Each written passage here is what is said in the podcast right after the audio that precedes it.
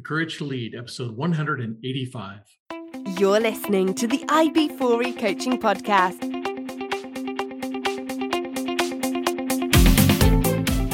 Brought to you by IB4E Coaching, business coaching for executives, entrepreneurs, and small business professionals. Learn more at ib4e coaching.com.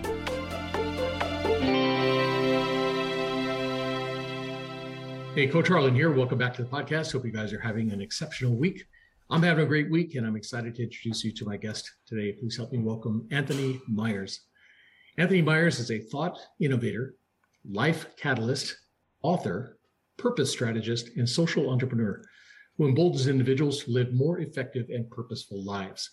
With an extensive background in nonprofit management, faith based corporate leadership that spans more than 30 years, Anthony is considered a leadership expert in strengthening leadership skills, building dynamic teams, and enriching relationships through trust, positivity, and authentic communication. Anthony is the author of 1440, a book that empowers individuals to live a purposeful life every minute. Anthony's goal with audiences is to stir their hearts, advance their thinking, and inspire them to action. Yeah. Anthony, welcome to the show. My pleasure being here. Glad to be here with you today. No, this is this is excellent. Like I said, I I heard you speaking on a podcast, and I thought, dang, I got to get this guy on the podcast because you just talk with such passion and conviction, and that's really what we're all about. And I know you are big on leadership. Yes. Um, education is important to you. Yeah. Yeah. Um, all those things. So yeah, definitely. And you're currently a pastor now. Yes. Correct. Yes. Do that as well. So yeah. juggle a few things. Yeah. yeah. One or two. yeah. One or two. All right. We're going to come back and talk about uh, how you got your start. Okay. Um, what do you do? How you help people? Right. The yeah. people you work with. Uh, we'll talk about your book and a lot of other things. But before we get started, I've got 10 questions that I ask every one of okay. my guests. Gotcha. And listeners know these are the questions made famous on the uh, television show Inside the Actor's Studio, where the host James Lipton asks these same questions of his Hollywood guests from TV, film, and stage. Right. And I figure if they're good enough for the Hollywood elite, they're certainly good enough for my guests. So if you're ready, sir. I am ready. Number one. All okay. right. What What is your favorite word?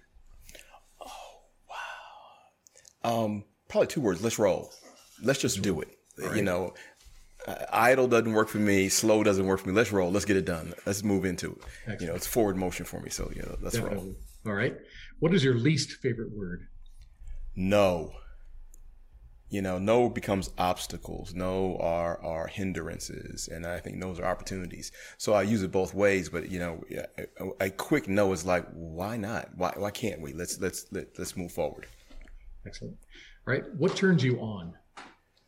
Um, challenges, you know, taking on that new challenge, taking on a new opportunity, looking at things as as though they could be rather than that what they are. So that really turns me on. What turns you off? Um, people with low expectations, either of, of, situations or themselves, and really lack that hope of the future. Um, because once you lack that hope of the future, you're just, you're going to get stuck right where you are because there's nothing, you know, worth moving forward for. Exactly. What sound or noise do you love? Um, I, I, I would say my Harley, but I crashed that last last summer, so it's not that that sound anymore. Probably, um, you know, my dogs. You know, they're you know they're they're they're loving and, and, and forgiving. So yeah, absolutely. All right, what sound or noise do you hate? Uh, alarm clocks. Alarm clocks. Yes. I my, my what what on my phone, it, it, it chimes and a little birds wake up in the morning. I like that. that uh, uh, uh, that's no, no. exactly.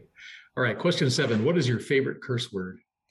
I, I, I've transitioned now. It's like farfignugan. I just, I just, you know, because my grandfather would tell me if you have to cuss, that means you lack the intelligence to articulate how you feel. And I was like, yeah, but cuss words are so much shorter. you know. Exactly. So yeah. Good job. All right. Um, what profession other than your own would you like to attempt? Um, what profession other than my own would I like to attempt? Probably being an actor or a clown. You know, I, I, I love I love getting into other mindsets and, and making people laugh. So that'd be kind of cool too. Good deal. All right. What profession would you not like to do? Would I not politician? Hmm would not want to do that. It's it's it's anti it's anti me. So yeah. yes. All right. Um, final question: If heaven exists, what would you like to hear God say when you arrive at the pearly gates? Um, you did it. That everything I put in your hands, you did. You know, I didn't leave anything out there. So, um, yeah. Hey, I think you're well on your way, and we're going to come back and talk about all the stuff you've done so far. Okay. Um, like I said, how you got your start, how you got to where you are now, who you help, how you help them, um, and at some point transition into courage and leadership. Okay. And listeners, we'll be talking about that and a lot more right after this. So stick with us. Imagine having a trusted group of CEOs at your disposal. Imagine having your very own peer advisory team who could work you through the problems and questions in your business before you had to make those difficult decisions. Imagine you had a group of advisors that had your back and met for the sole purpose of making you successful in your business. What would you be able to accomplish then? Well, you don't have to imagine anymore. You can have that and more when you join my Business Success Mastermind Group. Join my Business Success Mastermind Group today. Learn more at ib4e coaching.com forward slash mastermind. And I'm back with my guest, Anthony Meyers. Anthony, thanks again for being on the program. So, how did you get your start? Where did you get started? Yeah. Right. How I got my start, you know, I, I, was in college. My parents were CPAs. And so the thought was I'll be an accountant too my freshman year, got on the dean's list, and I was like, I hate this. I'm quitting school. I hate accounting, got good grades. And my father said, You have two options. You either go back to school or you become a Marine. I'm like, Yeah, I'm not going to Parris Island, South Carolina in the summertime. I went back to school, changed my major. And so changed my criminal justice, got out of college, became a, a police officer for a few years and just trying to figure out what what I want to do in my life. What am I trying to do? And then I got into education, and I just saw how you can empower in, in post secondary education, how you can empower young people to to do um, kind of the impossible, and what that looks like, what that feels like. And um, you know, uh, went from that working on a college campus. Uh, a couple of college campuses, and you know, was doing that for a number of years, running some federal programs on college campuses, inspiring young people, and uh, then uh, you know, really didn't know what I wanted to do. You know, I was I was doing that working on a college campus. We were in Alabama then, and that was working out. I love photography. Opened a photography studio. Was doing all this, and um, going to church and doing some things, and then uh, met a gentleman by the name of T.D. Jakes, and you know he was opening a church in Texas, doing these things, and I went there to be to help him open up that that behemoth of a church that became the Potter's House down in Dallas and and did that for several years. And even through all of that utilizing all my skills with community building development all those skills and did that for about 13 years. And just at that point got kind of burned out. And i was like okay what am i going to do? Um, spent a little time with the city of fort worth running some of their federal programs. Uh, a friend of mine was a college vice president. He said i need you on my staff. I was like no i don't want to come work for you and so uh, ended up being the vice president there on a college campus, helping them build community and raise raise funds. And and I thought, you know, that's kind of where I was going to settle for a while. And then, um, you know, got back into a, a church in, in St. Louis, very, very large church in St. Louis, helping them build uh, outside the walls of the church. And and it seemed like all, my skill sets came together. My skill set with corporate America, my skill set in community building, my skill set as a police officer, my skill set um, just dealing with people, uh, building ministry, and so uh, that's kind of where I am right now. I'm in this place where. Um, I get to build community and what that looks like. So I get to play in in fun places and prickly places, and um, it's it's you know the the whole goal of this how do we build a better community? What does that look like? What does that sound like? What does it look like from from a corporate ceo seat? Because i deal with a lot of corporate ceos what does it look like for their seat in in this city? And how do we do that better? What does it look like if you're a nonprofit in this city? What does it look like if if you're in in in, in very impoverished areas in our city? And what is what does that look like when we can build community? And you know how do we do that well? What does that what does that feel like? Um, you know, I do the same thing when I travel to Africa over the summers. You know, how do we do that in, in places that are war torn countries and you go yes. through things there? And what I realized that if, if, if it can work in Africa, it can work here. Because the problems we have right here are not as bad as what I've seen in some right. countries that have been at war for years. And I was in Rwanda a couple of years ago that had genocide. So, I, um, so I get the and we have the really resources. Cool. Right. We have the resources. Yeah. We have the we have we have everything. I think sometimes that's that's that's a disservice to us. We take that for granted, yes. and we're waiting for something else to come save us. And I'm like, no, you, you got to save yourselves in some of this. So. Yeah.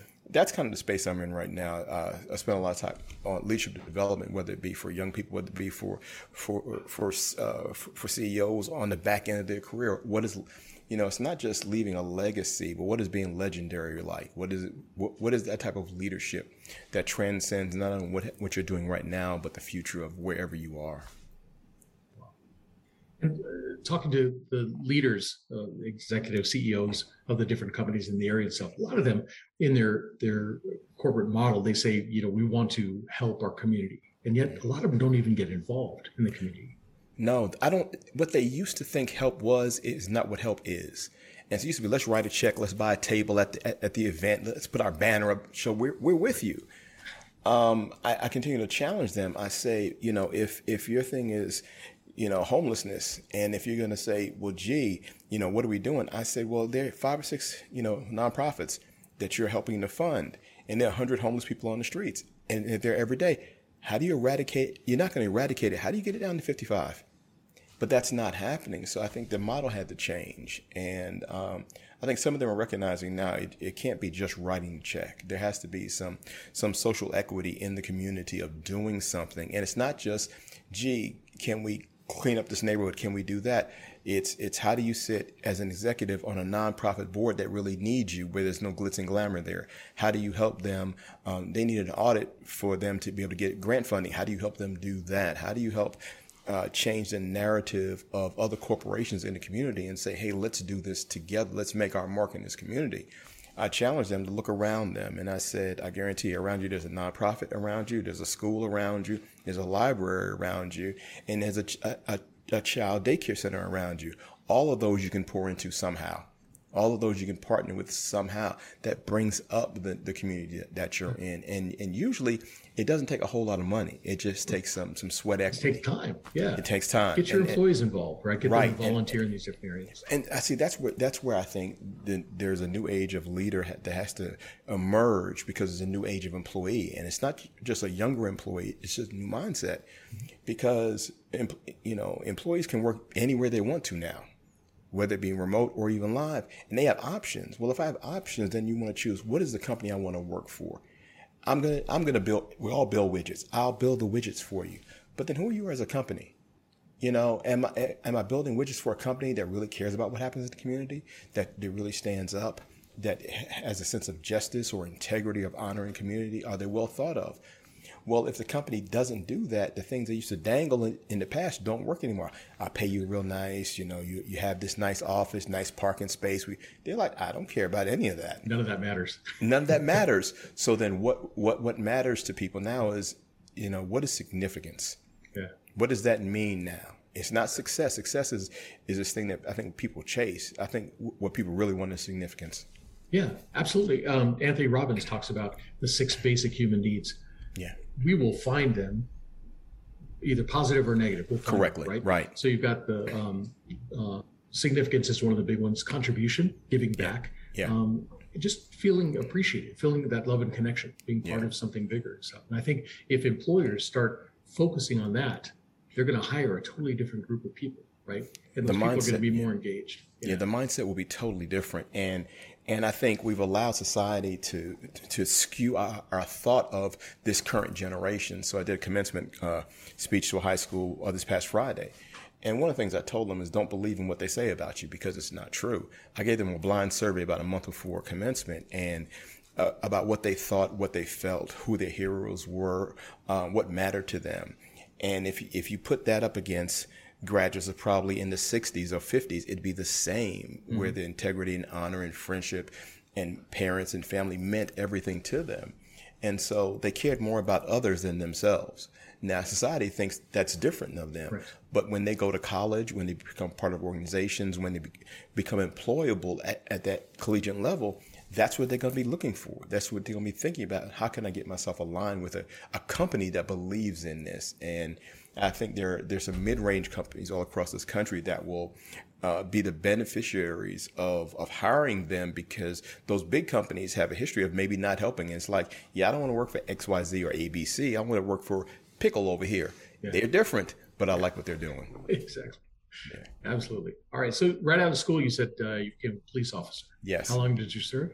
I did that for six years, and I, I got that job I wasn't looking for that job. So um, I was a senior in college. I was at home for the weekend, and my aunt was a campaign manager for the sheriff. And Wake County Sheriff's Department, Raleigh, North Carolina, was the largest uh, police force in, in the state.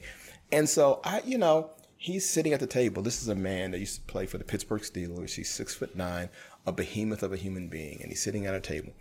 He's He's got this big deep voice. He said, Anthony, sit down. I was like, I don't, I don't want, I, I just want breakfast. That's all I want. He said, what are you doing after graduation? I have no idea. He said, you're going to work for me.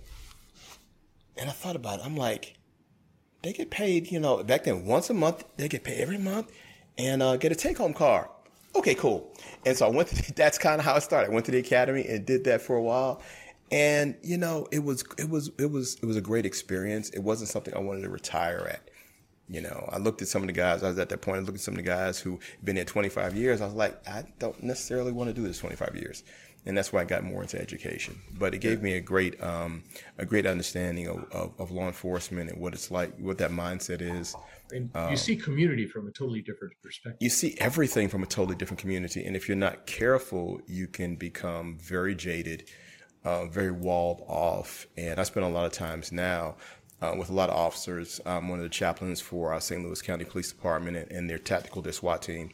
And I spend a lot of time with them. And, and you see, you know, you're called in some of the worst of, of, of existence, the worst of humanity. And it's sometimes hard to step away from that and, um, and exist. So yeah. we, I spend a lot of time trying to help individuals, you know, uh, walk past that a little bit. Yeah.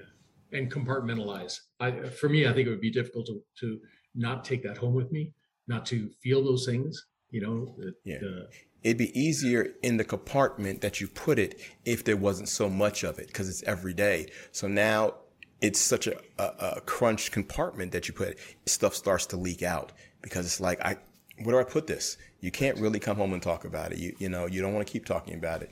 And for, for many officers, it becomes endless. So I've got some friends when they go on vacation, they go places where nothing works. There's no TV, there's no phone. I mean, there's nothing had a friend of mine, he just came back from Alaska. He's like, I go and nothing matters. And so uh, you, you got to find ways of, of getting away and being, um, being present somewhere else. Exactly. Exactly. All right. And then you made the transition to education. Now, I, yes. I mean, I think our U.S. education system is pretty good. I mean, there's definitely some areas that yeah. can be improved. Um,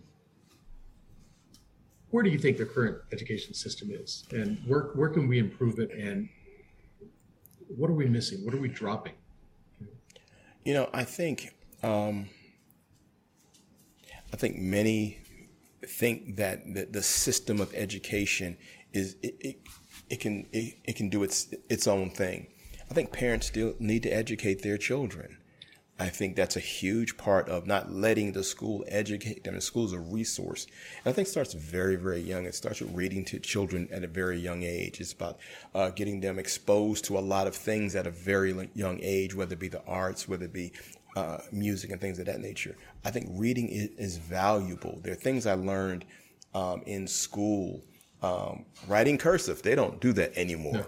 No. um, but reading, dissecting a sentence, um, being able to, there were things on my report card back then that said, you know, citizenship. So you learned a lot there that, that, that hopefully emulated what you were learning at home. I think now it, it, we've gotten to the point of which I'm not sure that um, when I went to college, when I opened up the catalog for college, it said it, it listed four years, eight semesters. That's it. There's your degree. It wasn't a five year plan, it wasn't a seven year plan, it wasn't that. And so I, ju- I just wonder, you know, are we putting too much into some areas of education, not others?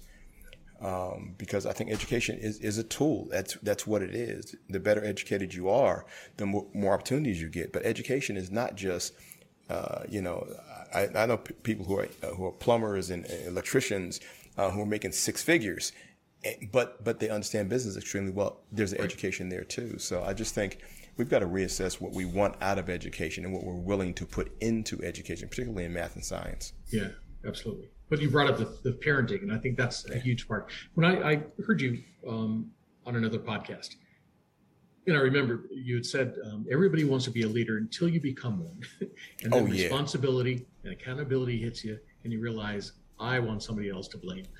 I to me that's what happens to a lot of parents. Mm-hmm things start happening, it's like, you know what? I think the school needs to deal with this, or I need the church to deal with this or something because they don't know what to do. And they're expecting the schools and the churches to step up and, and teach and, and Yeah. I, I don't think Parenting is hard. Is. Parenting is not easy.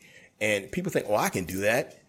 It sounds wonderful. And it, and and I said the easiest days when there's a little crib, you put the baby down, and when you go back, the baby is still there. Yeah. When those days end, it's a, it's a race at that point. a and you are trying to raise a human being and who is indep- independent, who is dependent to, to interdependency, to, to, to at that point be independent. Well, that doesn't happen the same way with everyone, and I think I think parents are are hoping somebody else helps, and we've stopped being a village of raising. When I was when I was younger, grew up in, in I was, grew up in Brooklyn when I was younger, and it really was a village of people. Everybody, if, if an adult said something, you listened. There was a time in which that if, if men were walking down the street, young boys got out the way. Now, when boys are walking down the street, young men, I mean, men get out Men the get way. out, It's, right. we flipped. And somehow we've, we've missed some, a little bit of morality there, a little bit of, of, of honoring each other's space. And so we've got to find uh, different ways of, of recognizing we have to do this together. It is, it is, it is something that we do together. And it wasn't until I was in um, Rwanda uh, two years ago and I was asked a question. And the question was, why do you put your old people away? I was like, what, what do you mean? He said, you have these places in, in America where, where when, when, when your elders get too old, you just put them away somewhere. And I was like, oh, wow. And I never thought about that. He says, we don't do that. And he said, we don't have such places. He says, family is everything. And it really is from the cradle to the grave. And I think that's where I think somehow we missed it. We, we, we wanted to capture what we consider the American dream of mm-hmm. the car, the house, the boat, the vacations, you know, the selfies. But then what is true family? What, what is, what is true significance? What is spending time with someone that, that you can have a great conversation with that doesn't include, you know, one of these demons right here. And so I think that's where we've got to begin shifting, getting back to. Absolutely. Yeah. And in, in a lot of the countries, the elders are honored, right? They're revered. They're right. revered. You keep them close and you you go Yeah. to them for counsel and everything like that. Yeah, we Yeah. don't. Just like the kids, we want to kind of put them away and Yeah. say, "Hey, you take care of them." Same thing when this starts getting too tough. Yeah. Yeah, that's so true. That is so true. Yeah. Yeah. No, that's that's bad. so, um, on your LinkedIn profile, you mentioned that you help people to recognize their inherent abilities to produce an empowering and purposeful life. Yeah. What, what does that look like exactly? And do you have like an example, somebody you can point to and say, "That's the type of life"? You know, when I meet with people, I, I don't ask them what they do, where they're from. I ask them, tell me your story. Everybody's got a story. Everybody. And and when you listen to their story, you realize this is what you really like. This is what you really want to do. This is who you really are. But if it, what you if that's here, and then your job is here, or your career is here, you get this chasm in between.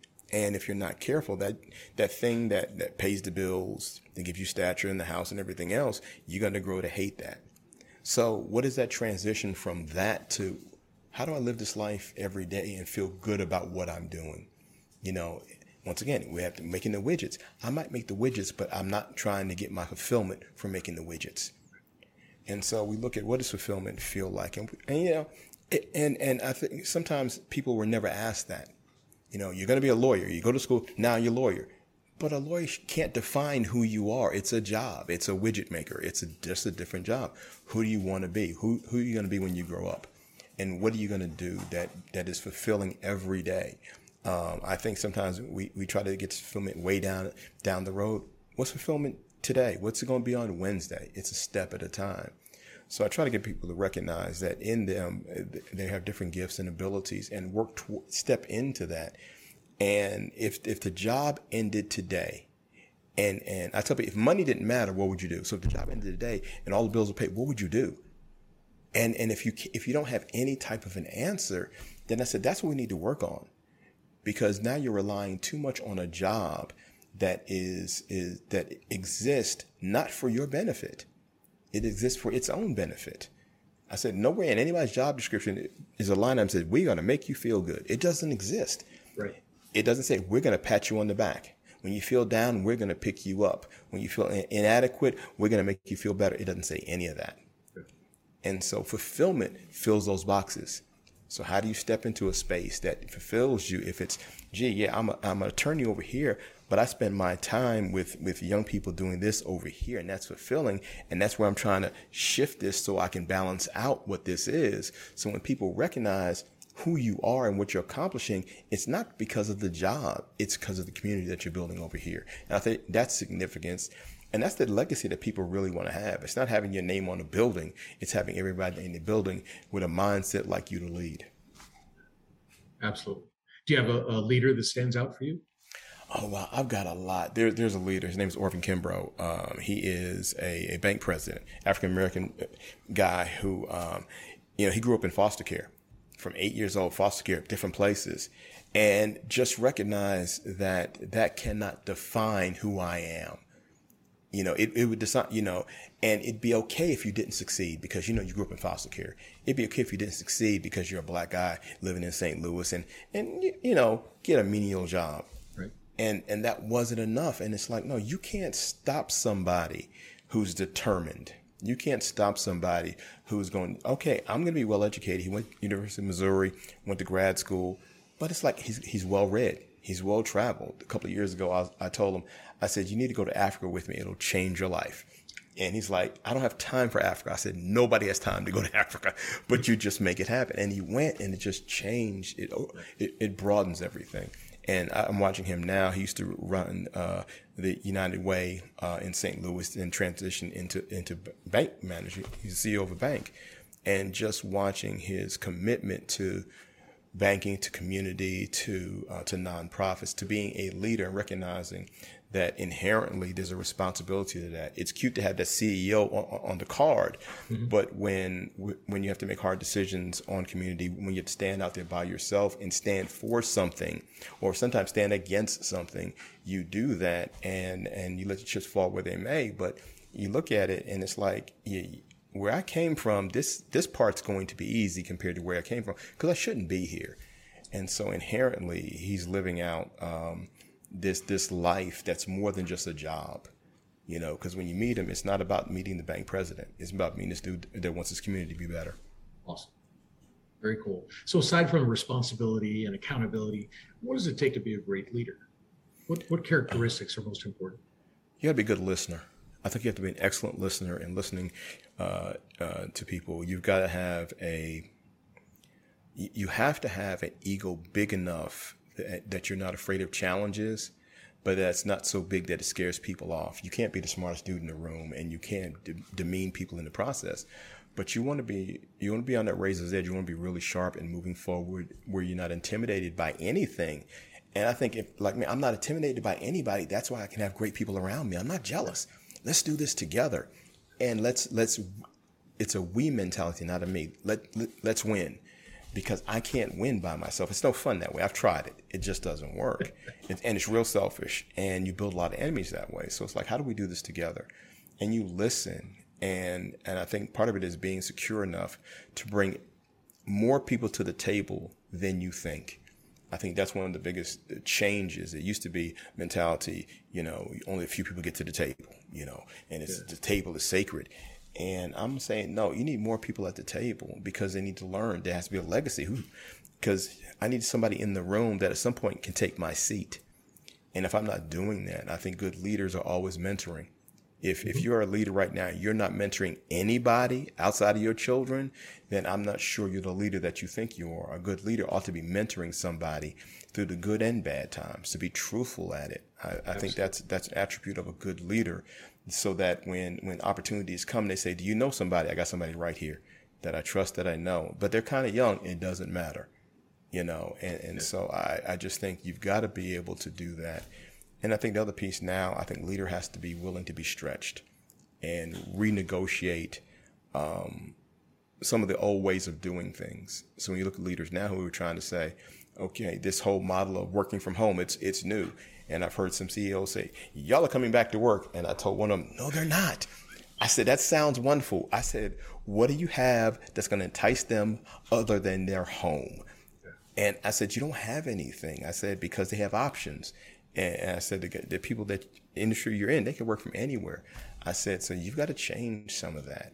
And, um, and they begin changing a little bit, recognizing I can't lead the same way. So I think that the, to be malleable enough to change your leadership style, um, and, and not lose who you are as a leader, not negate any of, of the leadership strengths, but recognize I have to re-articulate how we do this to, to an audience that's gone through something for the past three years. Yeah, exactly. But that's a lot of what you're talking about too is having that courage, right?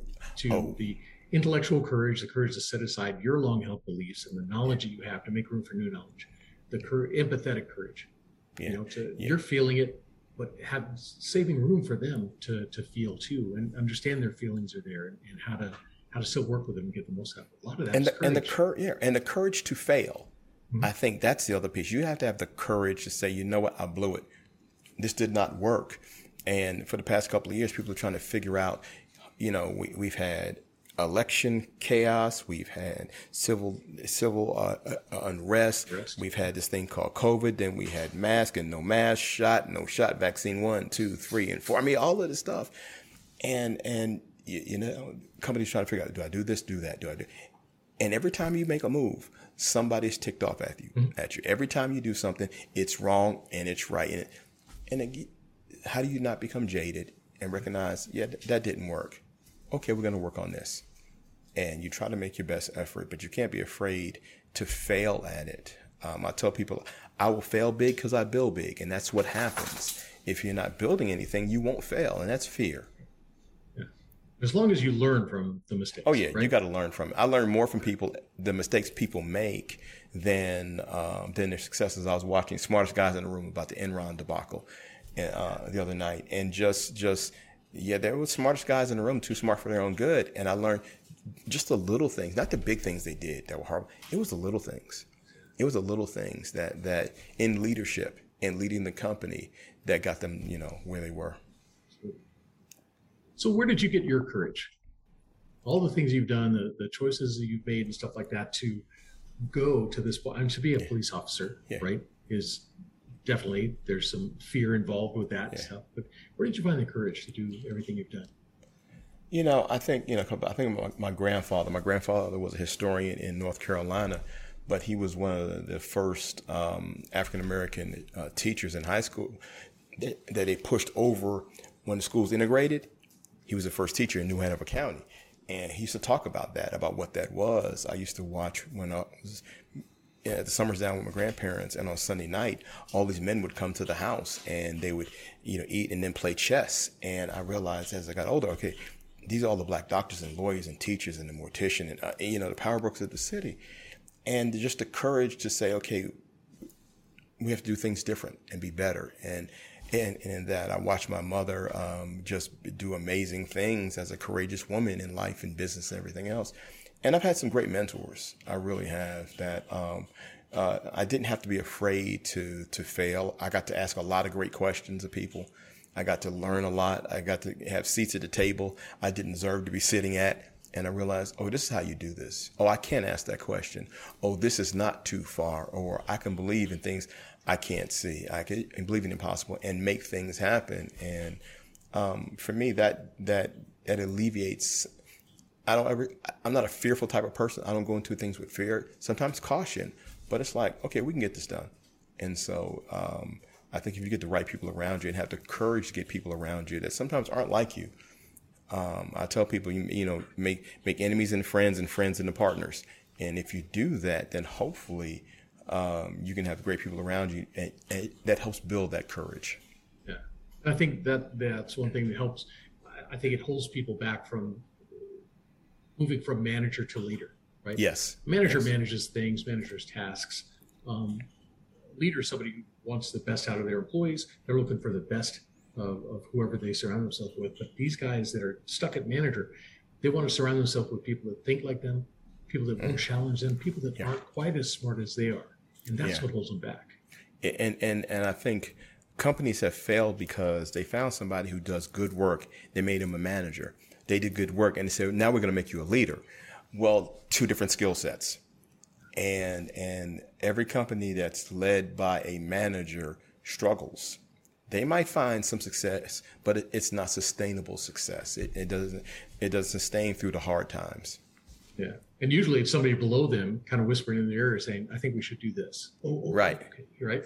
So there's a leader there somewhere. You may not see them. Right, because what happens is the middle manager, you know, they're always talking about they, they, they. Now you're now you're the they, now you're the them, and it's totally different. Absolutely. Yeah. So tell me about your book, 1440. 1440, you know, minutes matter when leaving when leading an intentional life. They're 1,440 minutes of every day, no more or less. How are you going to maximize them? What what is that? How do you have value to what that is? Because if you don't have value to it, people will rob it from you. Life will rob it from you. And so I think you have to wake up every day, every day with a plan. What is my plan for today? It may, it may you may not accomplish all of it, but but I need I need to seize back more of my day, and that's what I had to do in life. I had to seize back more of my day because you know, I was like, oh, sure, I can do that. Oh, sure, I can do it. Yeah, not a problem. Yes. All the, and it's like, no, I can't do this. And uh, there's an old Ed Sullivan rerun about the guy twirling the plates. Yes. You know, and yep. he gets to the end, he stands, he's happy, but you got to keep twirling those plates. That was my life. And I'm like, oh, wait a minute. And you're afraid of dropping a plate. You know, and it's like, oh, wait a minute. Some of these are not my plates. And I'm like, that's it. And once you, and you just let it drop. And if you're okay with the sound of it dropping, then you recognize that's not mine. And like this one's yours and that one's yours. Now I have four left. Let me deal with that.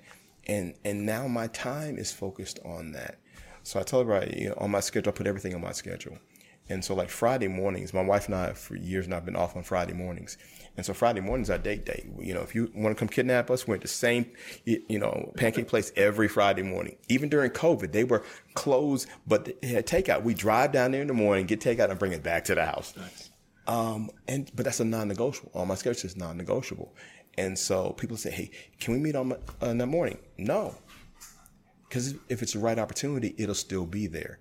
But but that that time is important to me, and so I think how we look at and assess our time. Because if, if you're an attorney and you hire an attorney, they have billable hours. Mm-hmm. So they say, you know, every time you contact them, they're racking it up because they value their time. So, what is your time worth? Is is it better to spend time uh, with a, with a coworker or your child, which is going to be better for you because you can't do both.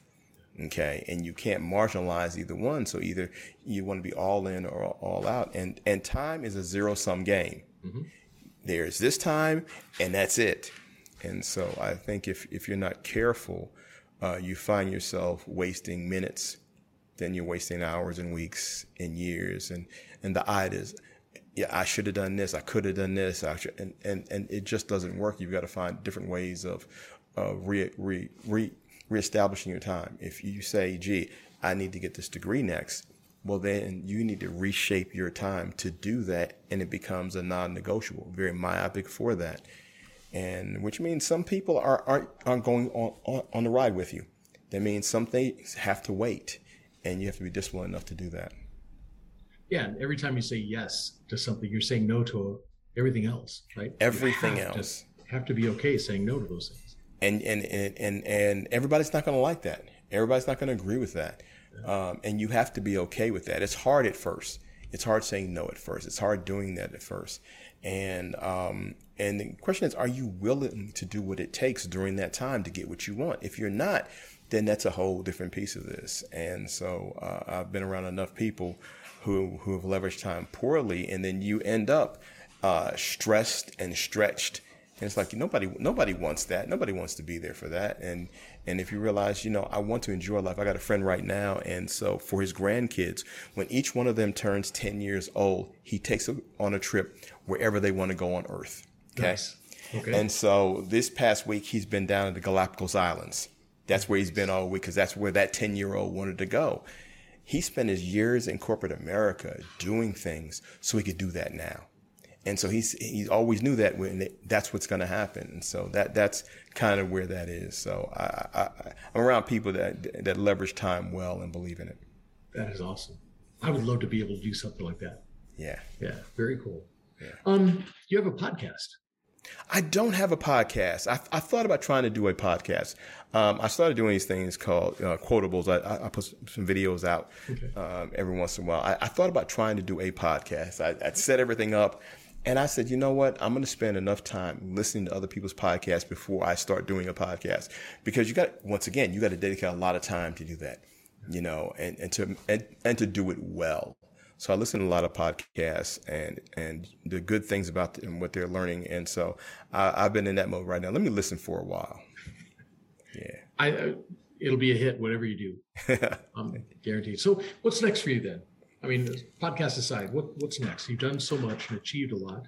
You know, I, lo- I love right. I love the space I'm in right now, helping leaders lead, whether it be in in, in the faith world, whether it be in corporate America. Uh, one of the things that um, is going on right now in Rwanda, a couple of years ago, we were leaving from Rwanda going to Tanzania on this little small plane, and seats about six people, and the pilots are right here in front of us, and I'm sitting next to a friend of mine who's a pilot, and I'm like, do they know what they're doing? And they can hear me because they're right there. He said, no, they're really, really good. These are two young black pilots. We're in Africa and we land on this dirt strip in, in Tanzania. And I asked one of them, okay, how did you learn how to be a pilot in Africa? He said he grew up in the outskirts of Nairobi, Kenya, and every Kenyan father wants his son uh, to be a doctor. He said, I don't want to be a doctor. He said, I want to do that, fly planes. And, and it's like, we don't know anything about that. His village saved enough money to send her from, from there to South Africa to go figure it out at 18. Wow. And he's like, I got there slept in crazy places, finally got a little job, got into an, a flight school, and he became a pilot. When we got back on the plane going farther into Tanzania, I said, if he can learn how to fly there, I can teach kids in Ferguson how to fly. So if you don't know about St. Louis, Ferguson was a, was a, was a, was a thing in our country about eight years ago. You know, everything blew up racially in, in yes. Ferguson. Well, I know the superintendent there, and I came back and I said, "Hey, uh, Dr. Davis, I want to teach kids in the district how to fly." So a couple things. Number one, I'm not a pilot, so a little hindrance there, but I believe I believe it can happen, and so uh, started crafting out. Met uh, a friend eh, where my office is. Right, there's a private airstrip behind us, private airport, and um, there's a flight school there. And the guys that own the flight school, I talked to them and I said, "Here, I got an idea. I want to teach kids in Ferguson how to fly. I believe we can create young pilots." Who are high school age, get them licensed and, and change their life forever. Um, and so that's what we started two years ago, with the Red Tail Cadet Program out of, out of the historic lineage of, of the Tuskegee Airmen. Uh, we had our first class of six cadets. Uh, and, and last summer in the residency program, and they flew. And so now we're right now into our, our second class. Our second class X starts this weekend. We have an air show this weekend. The Blue Angels in town Saturday night. They're having dinner with the Blue Angels. So that that nice. they have this stature. You know, Boeing was one of our sponsors, and it's it's just amazing if you can believe in the impossible and and they recognize each one of these students even though they're academically strong even though they they they will become pilots. It, it's not about flying. It's about community. It's about mm-hmm. being ambassadors for, for their schools, for their community, for this nation. So the first day of school last year, um, the reaching graduates last year were all in their jumpsuits and they're at all the elementary schools. High five and third graders coming to school because in the third grader school, it's their posters that are up. Nice. In their jumpsuits and flying. And, and same thing this year. And so um, let you need to be the hero. And so one of them, they had a second grade graduation going to third grade, and and one of them was their commencement speaker, and he talked about being a pilot, and you can be me. And so I think that's what it's about. How do we create a generation that perhaps will get an opportunity that wasn't there for them before and we create that now and just change change their lives which really changes everything around them. It's for some of them they would be the first individual going to college but they're already the first pilot in their family. And they will experience things because of a piloting community that ordinarily they don't experience. And so i leverage these ceos and these c suites every sunday night. When they come in that's who's talking to them we've had pilot pilots and ceos and attorneys and you know, these millionaires and billionaires sitting down and, and pouring into them. And it's amazing because they ask great questions. They are, they, they are thinkers. Yeah. And they challenge these CEOs. Um, some have challenged them to do better in community because they say, you know, when I grew up, I grew up across street from from your company, and you know, all y'all did was build big gates, and you know, when things were happening, you were never there, and it's like, wow, and that that's true, and it just caused them to reassess and you know they ask questions that as a CEO, sometimes you don't have to answer, or you can go around to get your lo- loyal team to answer, but that wasn't going to work for them. no. You have a 17 year old asking you a question, you got to answer this question. Absolutely. So I yeah. love that. That is awesome. Yeah, that is so cool. Very good. Yeah, I just get to do. I just get to do amazing things now, and yeah, um, I don't think there's anything that we can't do. So let's go and do it. Yeah. Yeah. You have other programs you're working? And that's the biggest one. You know, we, we've got something called corporate faith. These are individuals and they have a, a, a you know, they're in churches, but they're, they're, corporate leaders. And so how do we, when do you transcend, transcend that not into the church? I think the church for so many years has tried to take the business leader into the church. I'm like, wrong move. Let's let business leader be in community and say, okay, how do we look at this problem right here and let's deal with it? I think uh, faith leaders have great vision for community. I think the corporate leaders have the tactics and sometimes the influence. And how, do you bring that together and transcend whatever that that problem is? If it's homelessness, whether it's poor health care. And so when I look at our area, we, issues of healthcare disparities, food disparities, there are always going to be racial issues, um, policing. So how do we step into those areas at a very high level and say, here's how we can make systemic change down the road. Here's how we can make change and transcends a generation. So it's not going to happen overnight. You know, homelessness is not going away overnight. A, a change in policing is not going away overnight. But how do we make some changes in this that hopefully make some some changes down the road that, that, that make a better community? So I get to play in a lot of those areas. Awesome. Very cool. Good stuff. Yeah. Yeah. Anthony, this has been awesome. I really appreciate your time. Thank you so much. I appreciate you for bringing the leaders together like this to have this conversation. I think it's needed. I, I think our society really needs to hear from um, not made up leaders, not propped up leaders, but true leaders. Absolutely. Absolutely. Yeah. Thank you, sir. Um, if people want to get in touch with you, learn more about some of the programs you have going on and, and things like that, maybe ask you to be a keynote speaker for them, how can they do that? AnthonyMeyers.com. A N T H O N Y M E Y E R S, AnthonyMeyers.com. Quickest way to catch me. Excellent. Very cool. All right. I will make sure that they have uh, the links in the show notes so everybody yes. knows how to get in touch with you and stuff. And again, thanks for your time.